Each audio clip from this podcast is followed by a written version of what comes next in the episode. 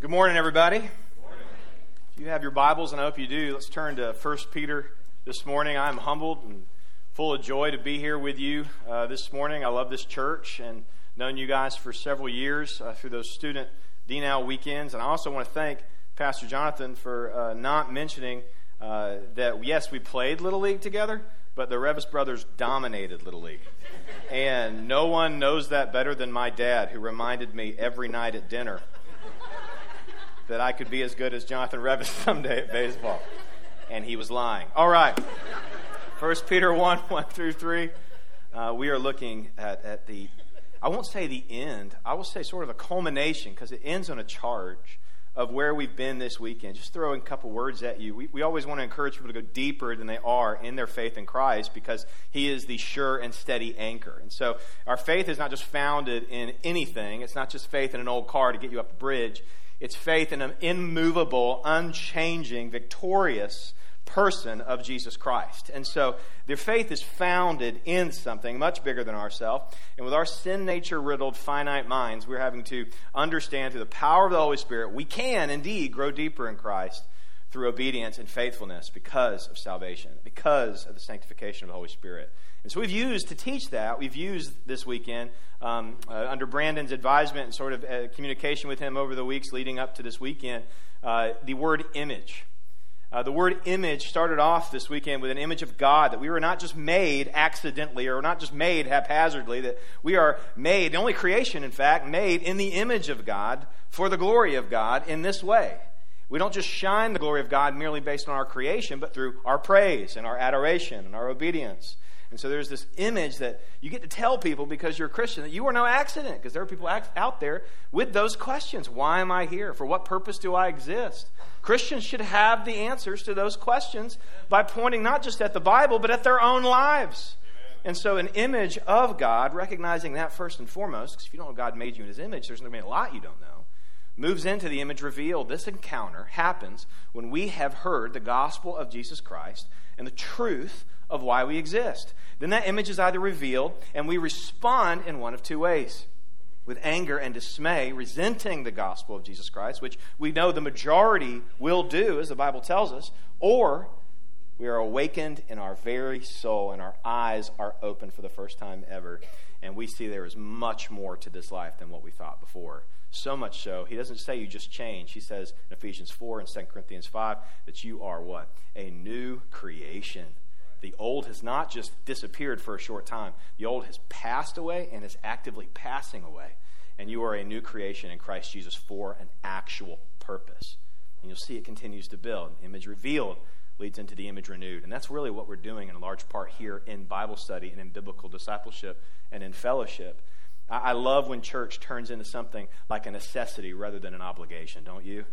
And, the, the more He increases in us and, and we decrease, it becomes less about ourselves and more about the mission, I promise you this outside the walls, you'll long more for the inside of these walls. You'll long more for the brothers and sisters in Christ Jesus the more you're on fire for Christ out there. Because you'll have been reminded by the truth of the word that He has gifted us a fellowship that is not something that we walk into obligatorily. It is something that we understand as a gift. And through that, and the power of the Holy Spirit living within us as the now new temples of that Holy Spirit with opened eyes, we are being renewed. And that leads us to today. That we're not just an image renewed for any reason, but we are an image renewed in order to be an image shared. That you were not just saved and called from your sin, but you were saved from your sin into the mission of Christ. You were not, in other words, you were not just saved from something, guys. You were called to something when you met Jesus Christ. And, and I'm, I'm, a firm believer in this, and I believe the Bible teaches this explicitly that once we have had our eyes opened by Jesus, we cannot close those eyes. That, in other words, once you have been saved, and you have been bought by the blood of Christ, and you know it, you can't be unsaved. Amen? Amen? That He has us not just now, not just temporarily, but forever. He's an eternal God with an eternal kingdom and an eternal reign. We are people with eternal souls that will spend that eternity in one of two destinations. And so there is much at stake in the avenue and in the methodology, in the commission of what God has chosen to bring the kingdom to its knees for Christ Jesus. That you are not just saved to be an apathetic Christian sitting here pretending to fall in love with the Jesus that you don't really know. That you have been saved for good reason and good purpose. And I hope that I get to play somewhat of a small part as you have been blessed here with a teaching staff that takes this mission seriously. Amen. But more so, you've been blessed by God through salvation to where you are the ambassadors for Christ Jesus. Amen. Peter uses another word, which will bring us to our point of image shared tonight or today. Um, used to talking at night over the last weekend. image shared. Exiles. We have been called exiles. The goal this morning is to make exiles a great word. Our passage from camp, which isn't the passage we'll be spending a little bit of context in this morning, uh, is 2 Corinthians 5, I'm sorry, yeah, 5, 17 through 21. Therefore, if anyone is in Christ, he is a new creation. The old, the image of God, but a fallen creature, right, has passed away. Behold, the new has come. And this is the image revealed. All this is from God, not from our works, lest no man should boast. Ephesians 2 8 through 10. Who through Christ reconciled us to himself, and then what?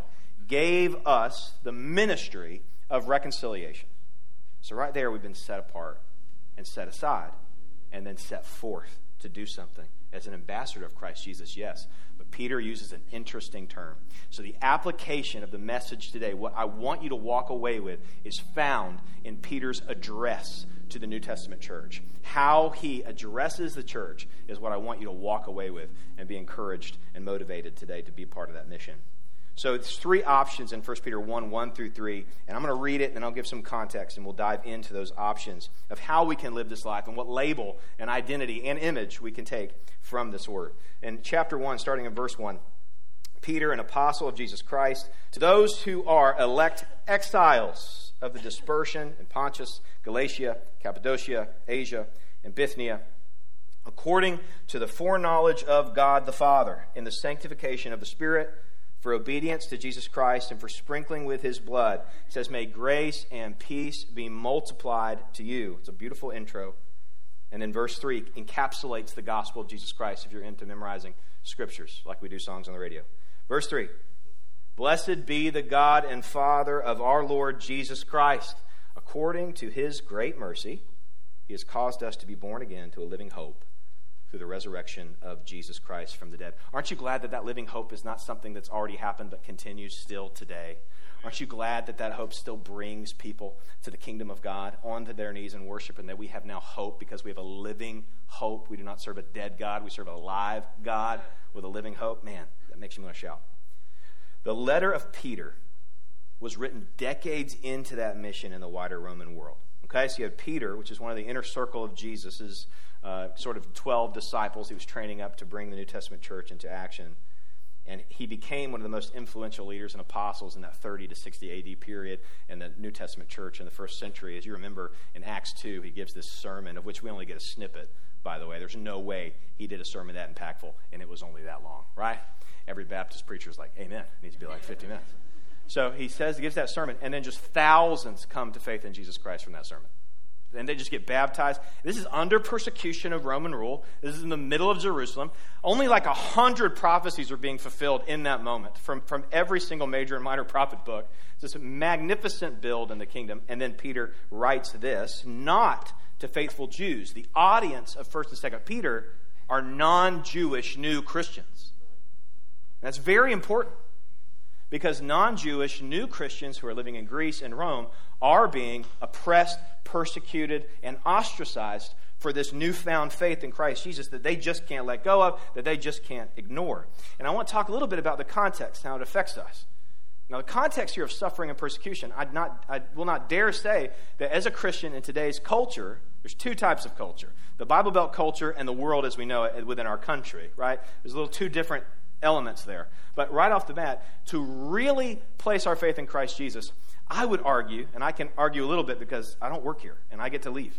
Um, but I will argue a little bit that if you are actually following faith in Christ, it doesn't just separate you from non Christians in the world, it might separate you from professed Christians in the Bible Belt. I don't think we think about that.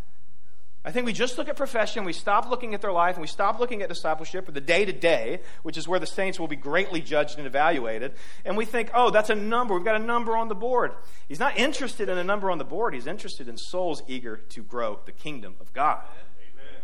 So your life is evidence by which you have professed faith. That's what matters. That's what's being cultivated and shaped in discipleship within that Bible Belt culture. We are in great danger of thinking we are more oppressed and persecuted than we are now, I'm not arguing that we aren't dismayed or ostracized, or many of us in here might have lost friends or family because you followed Christ Jesus. I want to be sensitive to that. Praise God you're following Christ Jesus, and we will pray for your family members and your friends who don't know Christ at the end of the service. But there is this kind of contextual oppression, persecution, and violent aggression had all over the world right now, globally, through our brothers and sisters in Christ in other countries. Do you want to know where the church of Jesus Christ, the true church of Jesus Christ, is growing in the world more than ever? More than any other country in the world? Afghanistan and Iran. The church of Jesus Christ is growing dramatically. Why? That oppression is making real and true disciples. The power is not in the oppression. The power is when they are professing it, something is at stake, and it takes true sacrifice to actually live it. So, in a way, we need to come on the other end of this here and say it's easy to pretend to be a Christian where we live, but you are not seeking the approval of those people who are falling for the gimmick. You are seeking the approval of the God who made you, and He is going to be the same one who sees you, and we are who we are in private.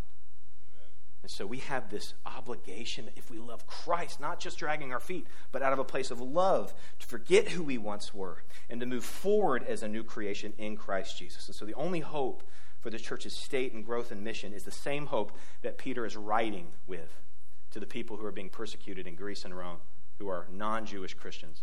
It's the same hope that we have in Christ Jesus. It's the same hope that swept the land there, is sweeping the land here. And that's that Jesus sees our heart and he has set us forth for mission. How are we reacting to that will show evidence of who we truly belong to and what we truly worship. There's three places he gives us right here in 1 Peter 1 1 through 3. Uh, it, by calling us who we are, we look at the other two. And so I want to give you three names of which we can live, three options by which we could live on this earth until we pass away or until Christ comes and gets his people. Uh, so the first one is that we can choose, rather than to be an exile, we can choose to be an immigrant. We can choose to be an immigrant.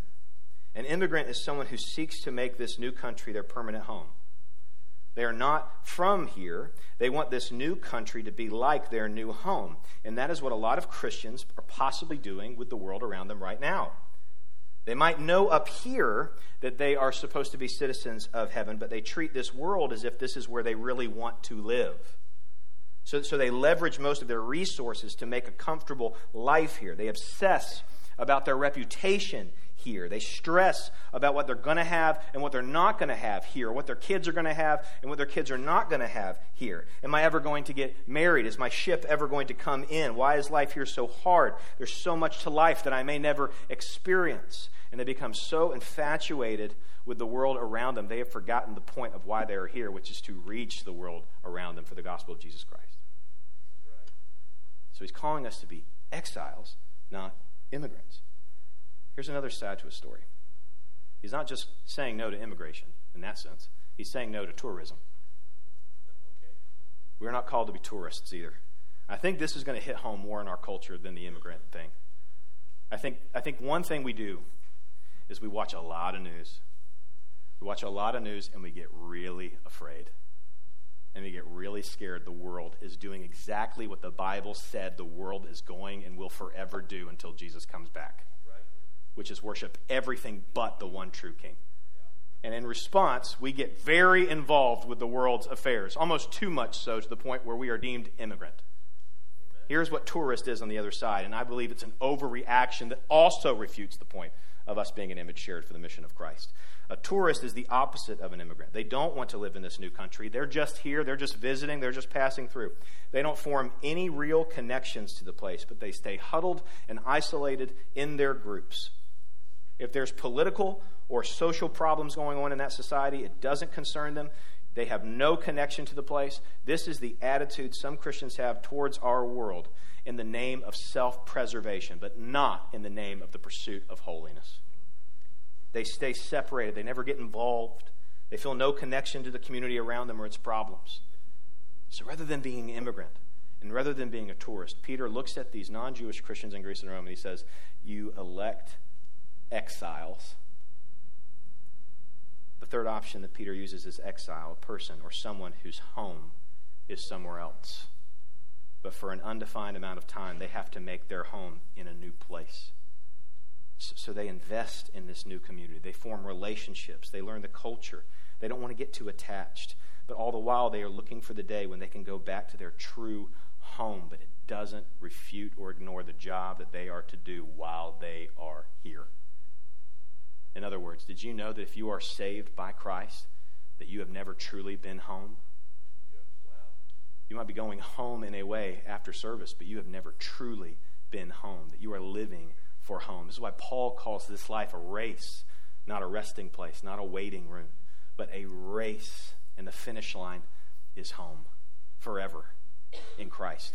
And so we have as an exile on our minds, on our hearts, that this is a temporary stop en route to your real home. That these ambassadors of Christ, these exiles, they're not just saved and to stay stagnant, but they're, be, they're being saved as exiles to be placed on mission, representing the kingdom, the true kingdom of which they belong. That we are representatives of the Christ who saved us. Did we think when we got saved that that salvation was just for us to enjoy? How egotistical. How selfish and self righteous to think that the, the Word of God, the mission of God, the gospel of Jesus Christ has reached our ears, and then we don't take that and share it with other people, knowing it's a remedy to the poison? Knowing that that very well is the reason why you have been given ears to hear and eyes to see, is to take it as an image of God, as someone who's being renewed by Christ, and share it with everyone you meet? Are we really valuing our reputation over the eternality and the destination of a soul? That's that flesh, man. That's that self centeredness, which means we got to go back a step. In order to be exiles, we must ourselves be truly converted. I think there's, a, I think there's something to be said for the gospel of Jesus Christ being displayed right after that introduction in verse 3 where he says, Before I put you on this mission in chapter 2 of 1 Peter, let's just go over chapter 1 real quick. This is how you're being purified, and this is how you were saved, and it was of no works of your own, but the grace and the faith of Christ alone that saves the lives of people. So, knowing that we've been saved by Christ, and that this world is not our true home, we are to be seen and known for differences, for different values. But if we are trying to be a part of the mission, listen very carefully if we're trying to be a part of the mission, but we have truly not been converted and saved and rescued ourselves, that will only end in the appearance of the mission, which will cultivate self righteousness in our hearts. The appearance of holy without being made or broken is self righteousness. It was the main target Christ and his mission on earth. And, and look, I'm a big raise your kids in the way they should go, but I have seen this displayed in the life of my children. I have four babies. They're not really babies anymore, but I have four kids nine year old, six year old, four year old, and a one year old. The first three girls. I was in the mode for girl dad. That was what was going to go. I had the shirts given to me on Father's Day, you know, girl dad shirts. I didn't know what that meant. Uh, it seemed like a conundrum. But, um, but I wore them, you know, I wore them. And, and then uh, baby boy comes out of nowhere. Named him Deacon. So if we have another son, he'll be elder. Uh, but it's my favorite Baptist joke. And I forgot to say it in the first one, and they would have enjoyed it. Mm. Uh, but Deacon's a year and a half, looks like Thor, nothing like me, just roars. Just a weird, different world. But he's, uh, he's an animal, but he's, he's my buddy. So, nine year old Ellie Joe, we, and the really cool thing about what just happened is that I get to baptize Ellie at the end of this month. And so I'm just, you held it together way better than I would be able to. It's going to be like I just watched the end of Steel Magnolias uh, up there. Uh, it's going to be terrible. And so, um, so anyway, I'm, I'm really excited to do that. But Ellie Joe had an interesting childhood of self righteousness because she was getting all the information, but that change hadn't occurred in her heart yet. So, so, so she was enveloping it and developing it intellectually, which is great. I'm not saying stop, do that. But it's also why you said at the end, Jonathan, that the fruit has been evident in the life of these children. And that's, that's ideal. Is that we're going to again remind everybody in here about the roots so we can go back to what we're supposed to be doing because we've eaten up too much of the world before we got in here. We've forgotten the mission. But now we need to understand is there fruit being produced in your life or are you playing a game that's not going to count for anything come judgment? And, and I saw, again, I saw this in the life of my kids, but even closer, I see it in the scriptures. Uh, we, we went to Disney when Ellie Jo was four or five. Uh, yeah, Disney World. Pagan, totally pagan. Um, so. For those of you who don't understand sarcasm, it's going to be a long sermon for you. Um, put a little highlight, sarcasm whenever I talk. Um, Ellie Joe is four or five years old, and um, I went over there like someone new. Remember? You remember? Four or five? Um, but she's four or five years old, and we had her in the middle of the court or whatever where they have like the princess concert, right? So it's right near all the statue in the castle. And Ellie's just like four or five. She's dressed like Elsa, I think. And uh, Elsa, the actual Elsa, the real Elsa, comes out on stage and she's singing and she ends the, the song. And I told the youth this earlier this weekend, but ends the song with uh, Follow your heart, kids. Remember that you live out what you believe and nothing can go wrong. And all these other vague, uh, distorted realities that they keep trying to impress upon our kids like it betters their confidence when really just increases anxiety and depression statistically. Um, but you, you have all this stuff beaten down. Well, here's my catechized little Pharisee with brown hair, you know, and she's picking all this, she's picking all this up. She's listening, and she just goes, "Nope," like really loud, to where like Elsa might have been like, "Ha," like a little bit, like it was shouted at her. And there was all these other kids around, and they were just kind of like, "What's wrong with her? She's dressed like Elsa. Like, what's the deal?" And Ellie just starts yelling out. She goes to the other kids, which I love because it was kind of like evangelizing, but it was a little harsh. And she just said, "She was like, just remember, God gave you a heart of flesh, and you need a, you have a heart of stone without Him. You have a heart of stone, and all this stuff." I'm like, "Let's get her out of here." Uh, I just became her bodyguard. I was like, "Let's go chastise Piglet for a while." It's going to make fun of Pooh's eating habits goodness. And so all of that was just this huge display that doesn't just end because we get older. It can actually worsen if we've lost the fire.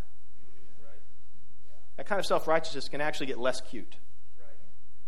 So I just told you a cute little story, but it's not so cute when we are robbing our neighbors of the gospel that we sing about, that we pray about, that we think about, and that we read about because we're too afraid to share the image of God that has renewed our lives. I don't want to be in fear of losing or hurting my reputation. I want to be in glorious fear of a God who saved me, who has called me to do something so that he reminds me and awakens me about my purpose. And I share that with my children, who is now nine and starting to see repentance and faith in Christ Jesus, of which I get baptized. Point is not to stay that way. And if we're trying to be a part of the mission without understanding the conversion, without going back and seeing those verses. That's why we began with 2 Corinthians 5. Because it's through Christ we've been saved. He took our sin debt we could not pay. He took it. We owe him. He doesn't owe us anything. We owe him everything.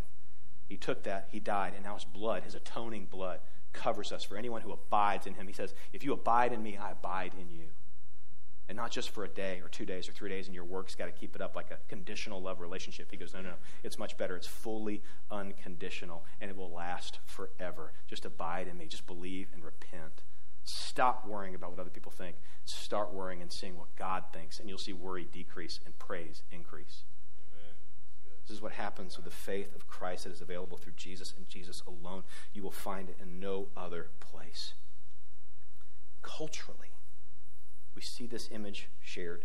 We see that exiles are supposed to, uh, at first, understand they are to be exiles and recognize their own image, but that exiling is supposed to turn into the creation of more exiles. Your faith is not something to be done in private, like a garden on the back window. Your faith is something for the world to see, and the world will look at your image. They will look at your witness. In other words, I love baptisms. Big fan.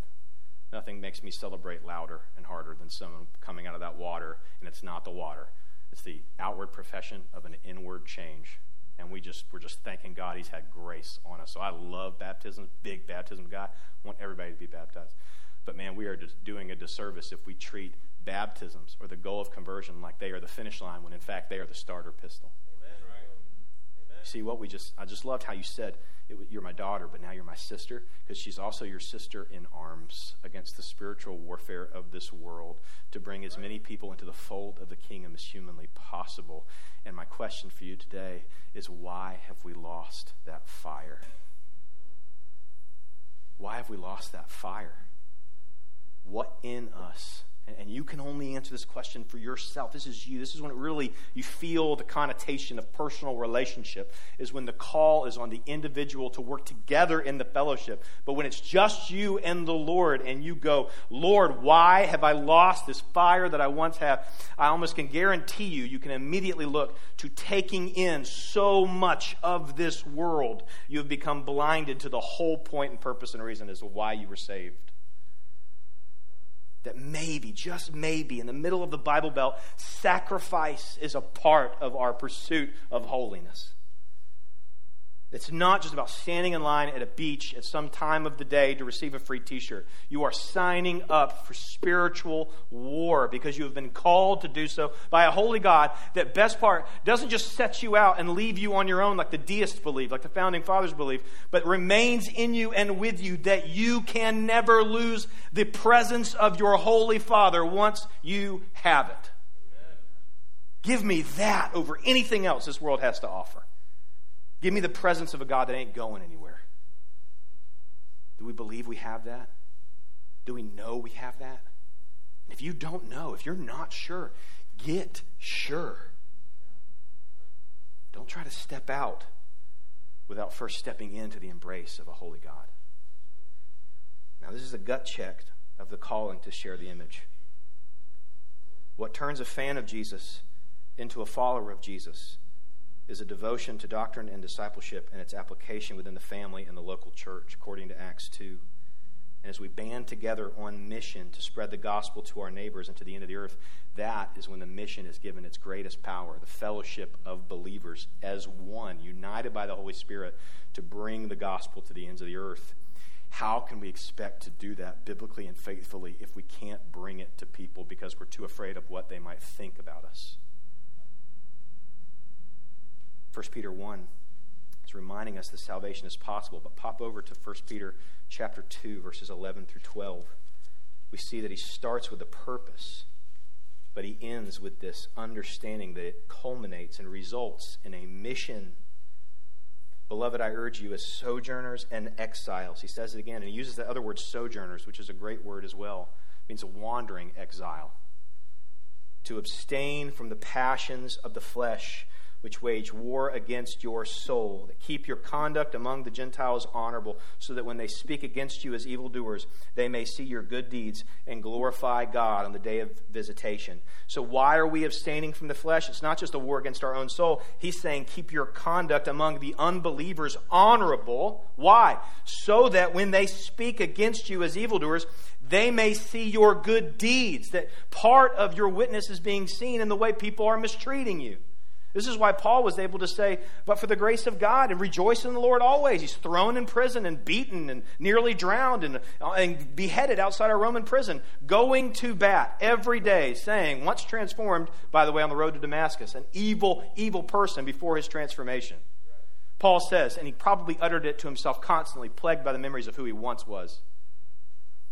Where sin abounds, grace abounds even more. Where sin abounds, grace abounds even more. There are a few things we should be consistently praying each and every day, and brothers and sisters, that is one of them. The enemy is going to try to tell you that there's a sin that you've committed that is bigger and larger than the grace of God that's available. That is an outright lie. There is no sin bigger or greater than the grace of our holy God. It's, it's where we find our rest, is in that truth. But it's also where we find our purpose for the mission. If we've met Christ, if we've met Christ but we've lost the fire? Did we just think it ended at conversion? Or have we taken too much of this world in? Or have we forgotten the very reason by which we have been made and awakened? I experience this all too familiarly. This is not one of those things that I'm preaching at you, going, you need to do what I'm doing. There's reason, greater reason behind that. And I'd like to share that with you. When I was at seminary, about 12 years ago. I was trying to finish this Master's of Divinity degree in two and a half years. It was something like 115, 120 credit hours. So anytime there was a semester, it was 15, 18 hour classes, and summer and J terms and trips, anything where I could get an hour, I was doing it. But I was also married for like a year, year and a half. This was before kids, and we thought we were tired. and we thought we were poor. Um, we thought, we thought. So stupid. and so during that, I got a job. Um, I mean, I, I looked like that alpha male type. I got a job at Valvoline Instant Oil Change, and I was doing oil changes all the time, all the time, uh, except when I was studying Greek or staying up till one so I could pass a test at eight. And oh, woe is me, my life, my life. I can't see my wife. I can't do anything I want to do for fun. This world is about me. This life is about me. It is about my pleasure, and I'm not feeling any right now. Oh God, oh God, where are you? And I remember being so consumed by that mentality that the one thing I was looking forward to during the week for the first seven or eight months of Louisville, Kentucky, was this place called Penn Station had a, a delicious chicken cordon bleu sandwich. That was where my joy was. It was embedded in that bread, chicken, and cheese at this place called Penn Station. And I would do oil changes for seven or eight hours, and I would go, and I'd be like, thank God I get to sit down. It's empty. Penn Station is empty one Tuesday. And I walk in, and I get my sandwich, and I sit there, and I take my first bite, and I say, I can do it. I can make it. It'll be fine. Until suddenly the bell rings on the door, and in walks in the loudest mouth you've ever heard. 23 years old, probably six foot one, 140 pounds of just jabber jawing nonsense coming in the door and just talking to everybody. He's nice guy, nice from what I gather, but nonsense coming out of his mouth. Just no point to what he's saying. He's going to each person and each employee, hey, how are you? How are you doing? It's good to see you. And there's no one in the room, and I'm just like, this dude could sit anywhere, have him sit anywhere. Guess where he decides to sit? right there, right? Just a seat away from me. Empty room. And I'm just enjoying this sandwich. I was. And he sits down there and he just turns away from me, which was pointless. And he keeps moving back and he's like, Hey, brother, how is it? What's going on? What's, what's going on in your life? Here's what's going on in my life. Man, I got all this stuff going on. Man, I need, I need, so I need to wonder about what I'm going to do for a living. I just, my mom's sick and all this stuff. And I'm just sitting there going, Yeah, yeah. And have you ever been in a conversation with somebody and you have made it painfully clear that you no longer want to have the conversation, but they're not getting the point? Many of you are sitting next to that person today. And I'm sorry that I chastised you in front of everybody. Made it very awkward. But the mentality is, it was obvious. It was obvious I did not want to continue this conversation with him. I, I earned that sandwich. I earned that time alone to just, can I just, so God, can I just, I can't even have like 15 minutes. This is what's all wrapping through my head as he just goes on. He takes my entire lunch break outside of two minutes. It's one of those situations where I'm just watching my watch, just going, when will this end? He leaves two minutes before I have to go back to do what I love, changing oil in July. and he, he leaves. He says, All right, now see you later. And I take another bite into that sandwich and had the biggest smile on my face for about five seconds. And then I was hit. The biggest weight of guilt and shame that I've ever experienced in my life. Couldn't finish the sandwich. And I didn't hear an audible voice, but I felt it in my very soul, as it might as well have been. You are here to learn how to be a pastor and preacher of the Word of God. And you can't give a man five minutes to share the gospel of Jesus Christ with him. A man who is eager to communicate with you. Who do you think you are? In what way have we been called for anything else other than to share the gospel of Jesus Christ with those around us? And here I am choosing a sandwich over a soul. And if we're not careful, if we're not intentional, if we don't think about this under the discipline of the word and through prayer, pray, Lord, awaken in me the very purpose for my salvation. Because if you don't, the seeds of self centeredness will be watered instead, and you will lose that fire. You might still be kept, but the fruit of that tree will get bleak small, shrunk. Now, I would love to end this sermon with a great Baptist illustration of how I met him three weeks later, and he got saved and baptized, and I was able to share the gospel, and isn't God great? And now God's still great, but no, that didn't happen. Now, every day for three weeks, I went back to that spot, tried to find him. I prolonged a family vacation to just say, I need to go back. I need to make sure that that guy's there, see if he can just be there, and I'll just grab him. Say, you need to believe in Lord Jesus Christ. And never saw him again. But I thought to myself a couple things. One, I repented. Because we aren't going to get anywhere without repentance and confession if we don't learn how to do that again. This is not a confidence in self. This is a repentance and a dependency on Christ Jesus each and every day. But the second thing was, what if, by the grace and the sovereignty of a holy God, I'm delivering the gospel to someone who takes this seriously and they run into that guy and they share the gospel of Jesus Christ? Because wouldn't it just be like God to redeem our regrets, to make right what we've ruined? Even if He didn't let me know about it, wouldn't that be awesome that the Lord can grow the kingdom even through our disobedience because of how great He is? Now imagine what can happen. The obedience of the saints actually lives out the Jesus they profess to love. Are people seeing too much of us? and not enough of Christ? And is it because we aren't praying enough? Lord, less of me, more of you. May the reminder today hit your hearts that this life is not your own. It belongs to the one who gave you life.